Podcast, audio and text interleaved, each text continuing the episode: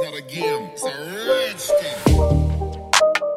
So today we're really excited to introduce Winter Vallant. He's a student at USC who is an entrepreneur that owns a college merchandise merchandise business. He's super passionate about mental health and even has connected his business to donating to mental health organizations. So through this talk today, we look to explore his background, values, business acumen to understand his path as well as his mental health journey. Please welcome Winter Vallant.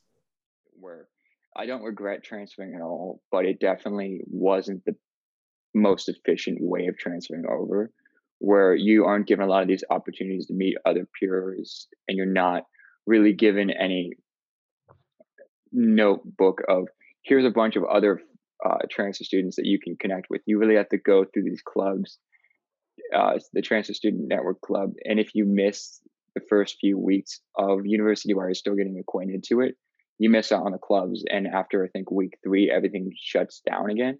So if you miss that opportunity, you are just up Shifts Creek because there really is no ability to gain access to those clubs or gain access to these communities because they shut off so quickly.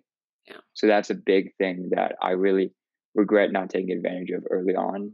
But that's also something that wasn't really serviced to me early on or even explained well enough when you get in as a transfer.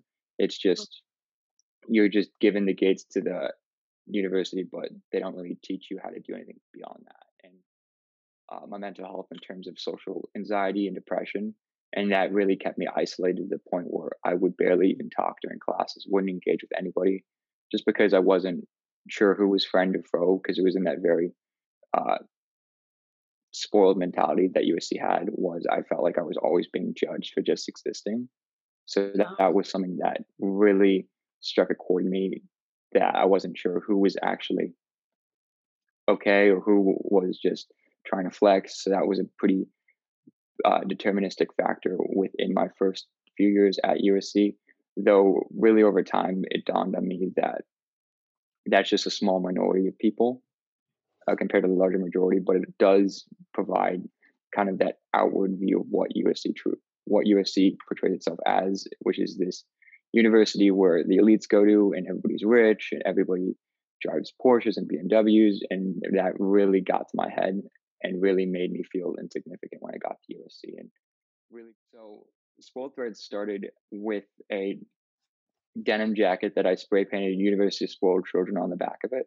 And for me, it was really embraced the kind of the ruggedness of the punk scene as well as the metal scene with its grunginess as well as its anti-authority aspect in terms of taking something and just throwing it in your face that at this point you could no longer deny it where USC has always had this notion of it, that it's the university spoiled children and for a large part it was and it still is perceived to be so Mhm.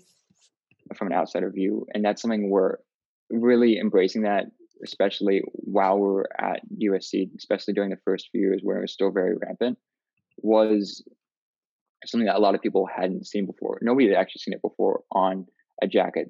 It had always just been put into words but nobody had ever seen it on a piece of clothing. Nobody had ever seen it in front of them. So by being able to really put it in front of them i think that made a huge difference that now it had manifested beyond just a thought and it was in front of them where they could no longer deny it. And i think clothing has always for me been a vessel of self-expression where self-expression is incredibly unique and is defined by the person that wears it and whatever emphasis they want to express but it's also something that is unique of course so up to this point in time we've been donating 10% of all proceeds to the JED foundation within Los Angeles combating teenage mental health. And going forwards, I made the decision within COVID to, from this point on, to donate 100% of all proceeds moving forward to the JED Foundation because it dawned on me that even my mental health has really slipped during this time. And it's something that I never would have thought could relapse because this is an unexpected time for anybody. Nobody could have predicted this, especially with COVID being such a destructive force to so many brands like myself and just and people losing everything and that just it, it, it pains me really hard. It's just something that's been through that and losing everything. And my decision beyond that was to use my platform in any way I can to make an impact in